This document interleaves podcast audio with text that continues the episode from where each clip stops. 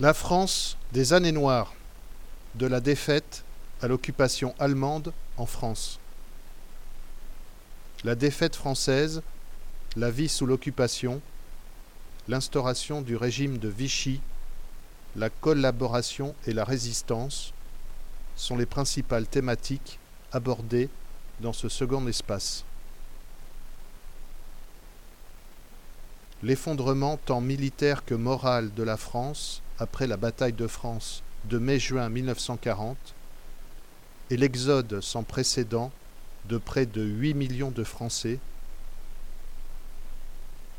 la société française est soumise au régime d'occupation allemand. Le Nord est rattaché à l'administration militaire allemande de Bruxelles. L'Alsace-Lorraine est annexée au Reich allemand. Il y a aussi des zones interdites ou réservées, ainsi que la ligne de démarcation.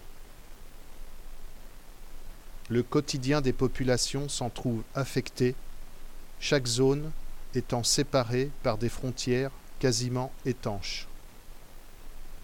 En zone occupée, rien n'échappe à la réglementation allemande qui édicte des milliers de décrets et ordonnances plaçant la population sous un contrôle permanent.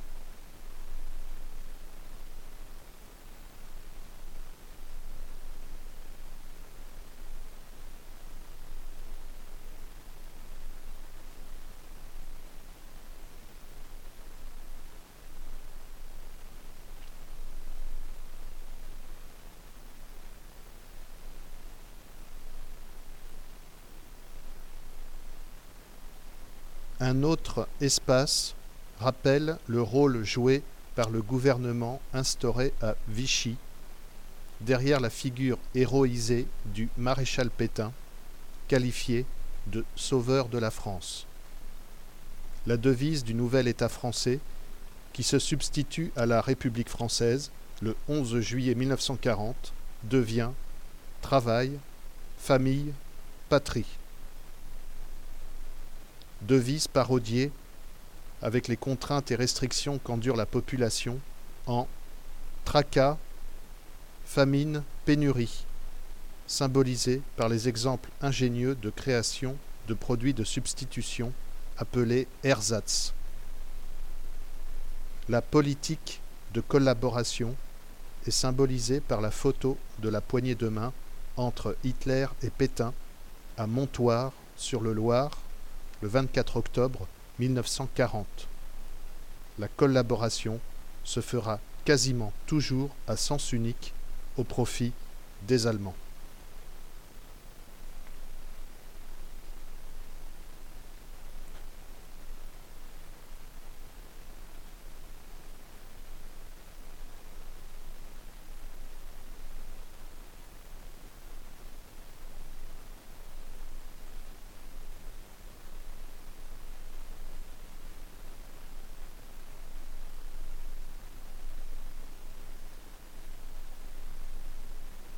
Les formes de résistance en France et la répression allemande.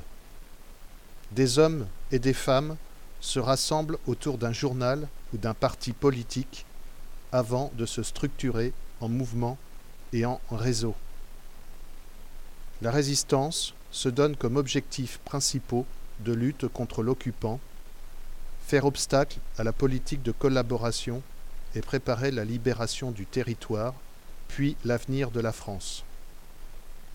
Un espace présente la chronologie de la résistance et ses grandes figures, comme le général de Gaulle et Jean Moulin, mais aussi des exemples d'actions menées par cette multitude d'anonymes allant du renseignement au sauvetage des juifs persécutés, aux attentats contre les Allemands et les collaborationnistes en passant par l'aide aux soldats alliés parachutés en France, au sabotage et aux actions de guérilla menées depuis des maquis. Sans oublier la diffusion de l'information par les tracts et les mille titres de presse clandestines.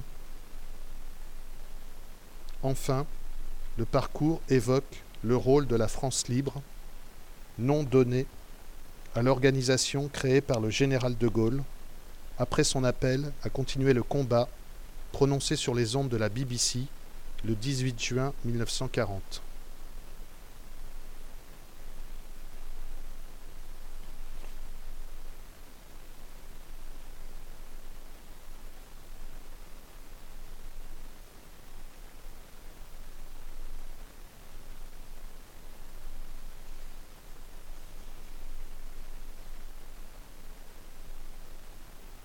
Dans la salle suivante, la guerre européenne devient la guerre mondiale.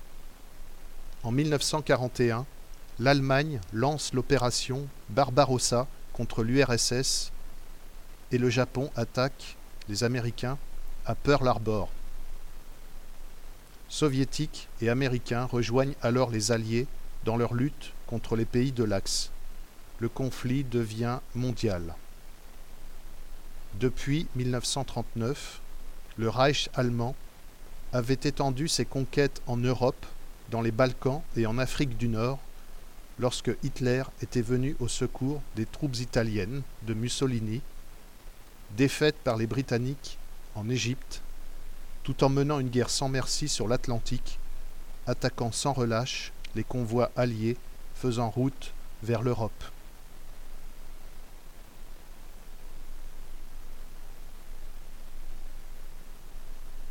Avant de quitter cette première salle, la réalité des immenses bouleversements géopolitiques du monde depuis septembre 1939. Les globes terrestres présents en territoire allemand voient leurs frontières corrigées à la main au fur et à mesure des conquêtes militaires du Reich. L'exemplaire présenté ici est un globe autrichien présentant des modifications de frontières apportées en 1943.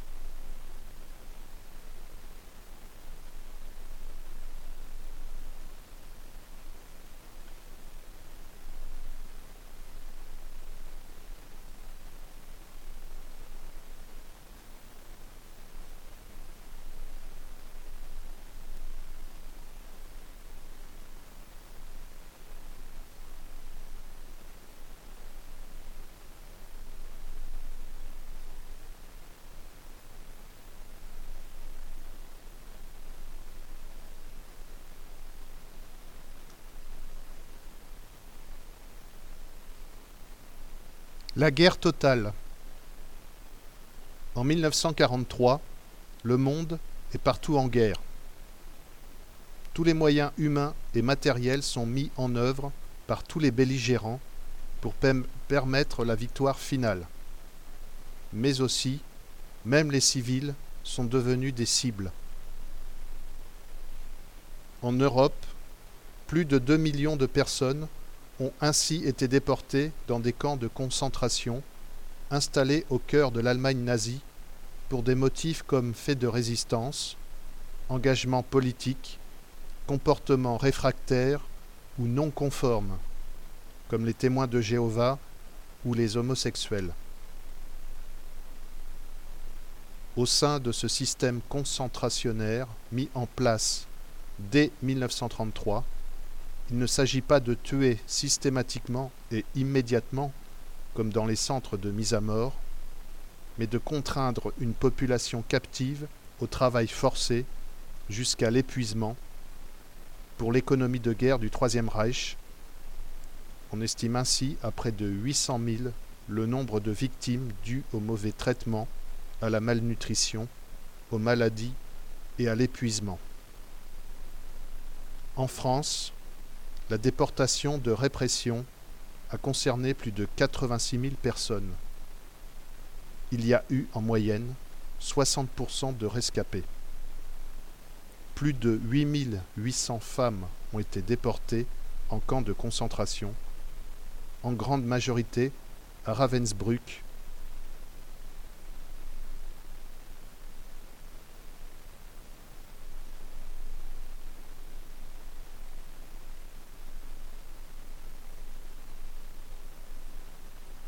Les bombardements aériens se multiplient.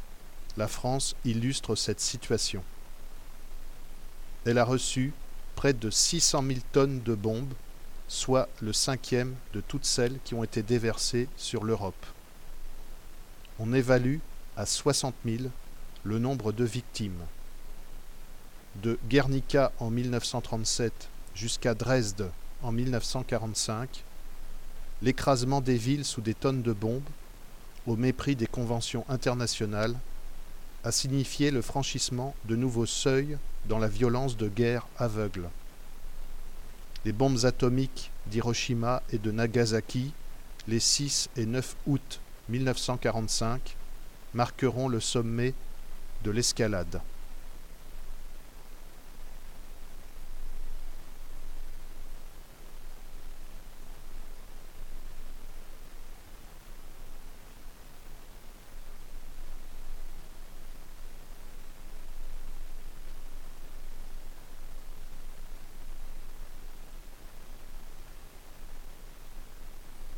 La bataille de Stalingrad. La bataille de Stalingrad, qui oppose l'armée soviétique à l'armée allemande, est l'une des plus sanglantes de la Seconde Guerre mondiale. Construite autour d'authentiques murs provenant de l'usine de tracteurs Barricade, la partie centrale de la salle revient enfin sur l'un des tournants militaires majeurs de la Seconde Guerre mondiale. Dans cette guerre totale, la ville de Stalingrad qui porte le nom du chef soviétique Joseph Staline, est devenu un symbole. Pour Staline comme pour Hitler, la défaite est interdite. La capitulation de la 6e armée allemande du général Paulus, le 2 février 1943, marque une rupture évidente dont le retentissement, plus psychologique que stratégique, sera considérable.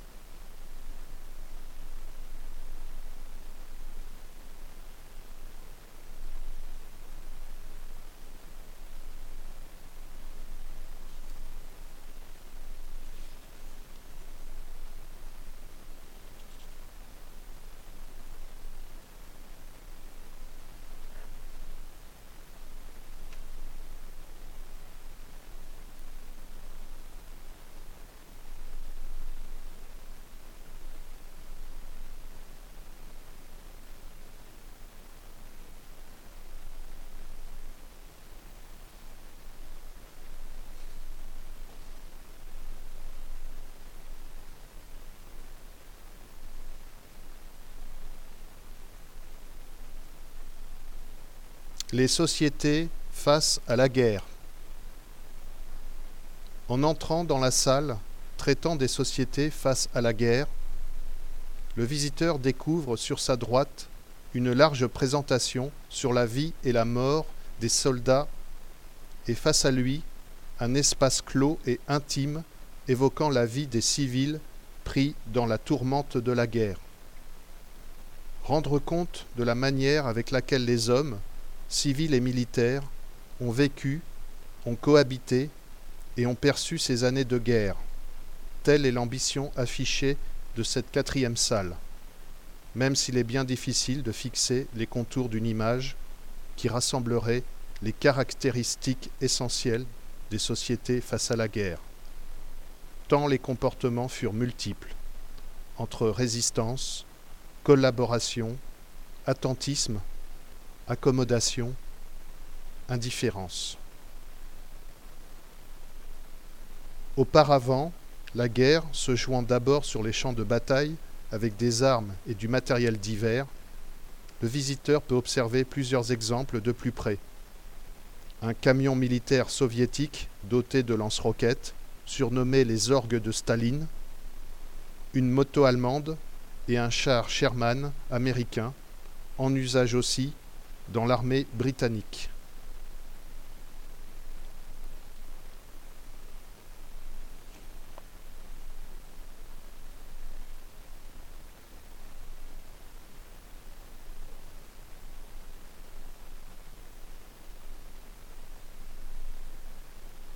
Reconquête et libération.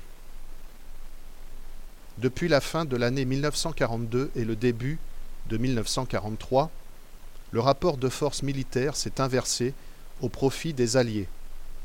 En 1944, les grandes offensives soviétiques à l'Est et le débarquement de Normandie à l'Ouest scellent la défaite de l'Allemagne. En Asie, si le Japon ne peut plus espérer la victoire, il résistera jusqu'à ce que les États-Unis décident de recourir à l'arme atomique. Cette cinquième salle vous présente les différentes formes de ces reconquêtes et des libérations. Aux opérations militaires se mêlent les résistances des occupés, mais aussi les actions de représailles des occupants. Entre combats, bombardements massifs des villes, affrontements de guerre civile et représailles aveugles contre les populations, les guerres de libération achèvent de dévaster une Europe et une Asie qui sortent épuisées de l'épreuve.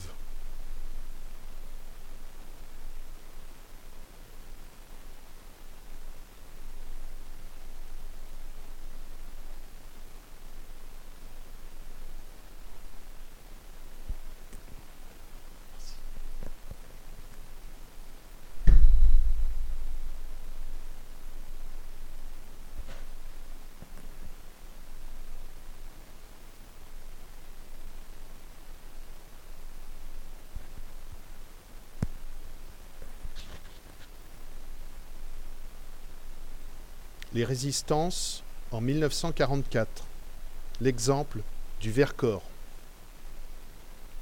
Un accent particulier est porté dans cette salle sur le rôle de la résistance en Europe, dans les Balkans, mais aussi en France, au cours des grandes étapes de la libération des territoires occupés.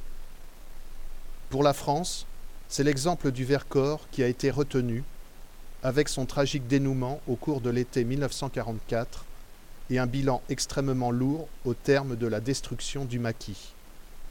456 morts, dont 130 civils.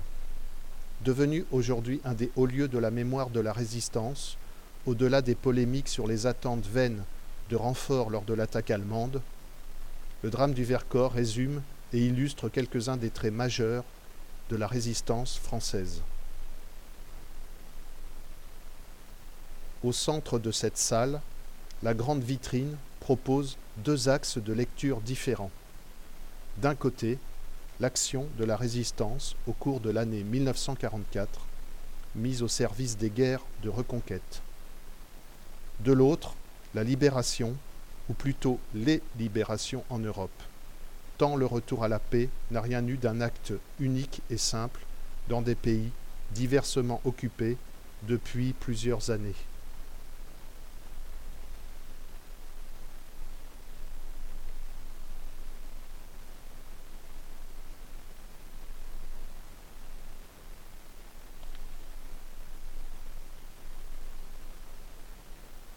Les libérations. De 1943 à 1945, les villes et pays sont libérés tour à tour. La libération, qui marque partout en Europe le moment de la véritable fin du conflit, plus que le jour de la capitulation allemande, diffère en effet selon les pays ou les régions d'un même pays. Elle peut ainsi durer de quelques jours à plusieurs semaines. Entre Kiev, 6 novembre 1943, et La Rochelle ou Lorient, le 9 mai 1945, la période des libérations s'étend par conséquent sur près d'un an et demi. Rome n'est libérée que le 4 juin 1944, Bruxelles le 7 septembre, Athènes le 12 octobre, Auschwitz-Birkenau et Varsovie seulement en janvier 1945. Après tant de bouleversements, la libération nationale, ce retour progressif à une société pacifiée, ne peut en aucun cas être un acte simple. Les épurations, souvent sauvages, ont en effet généralement accompagné ces moments forts de la paix retrouvée.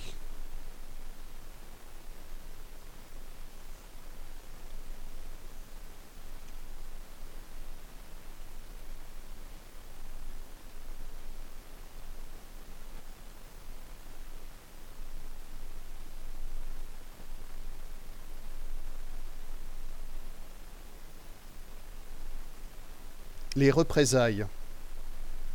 Un des thèmes forts de cette salle est consacré aux représailles et à l'escalade répressive qui caractérise l'année 1944.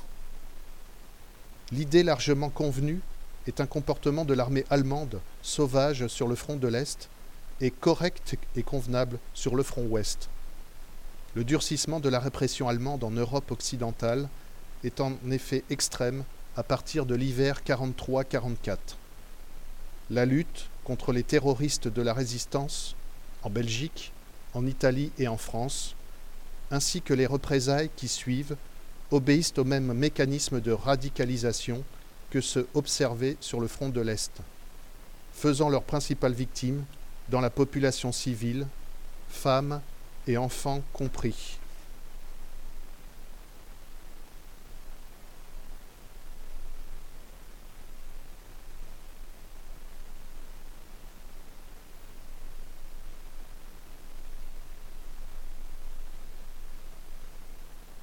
Les résistances durant la Seconde Guerre mondiale.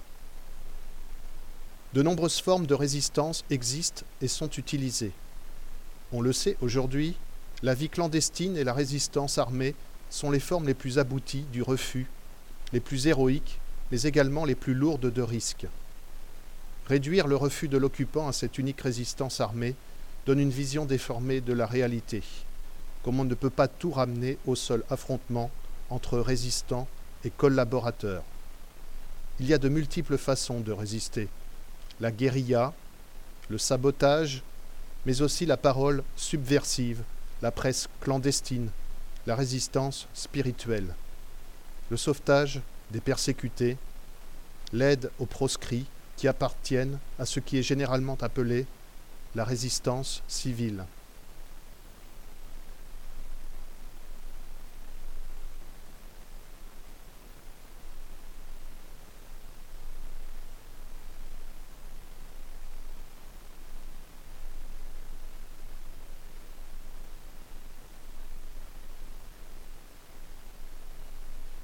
La part de l'intime.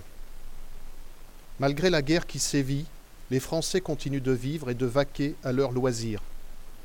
En franchissant les cloisons de l'espace central et lumineux, vous pénétrez dans l'univers intime des civils pris dans la guerre, celui fait de séparation obligée, de conditions d'existence et de survie extrême, d'un quotidien aux côtés des occupants, celui de la clandestinité, Autant de situations qui ont bouleversé la vie de famille, du couple et les relations amoureuses, parfois jusqu'au drame.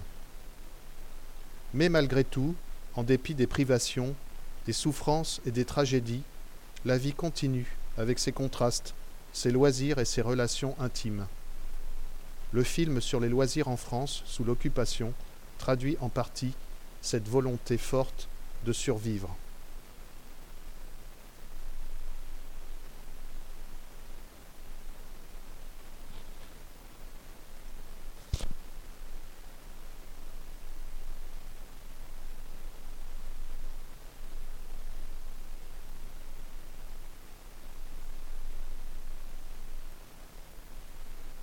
Et mort du soldat. Le troisième et dernier thème abordé dans cette salle est celui de la condition du soldat et de son dilemme face à la mort. Tuer pour ne pas être tué. Aucune armée n'est sortie indemne des affrontements de la guerre totale. Et l'extrême diversité des situations vécues par les soldats, où qu'ils soient, prisonniers de guerre exécutés, unités délibérément sacrifiées, assassinats massifs de populations civiles sans défense. Les deux grandes vitrines murales des uniformes, ainsi que les lutrins contenant des objets et des documents personnels de soldats, évoquent le sort des hommes et des femmes qui ont revêtu, de gré ou de force, l'uniforme militaire pour combattre sur tous les théâtres d'opération de la Seconde Guerre mondiale.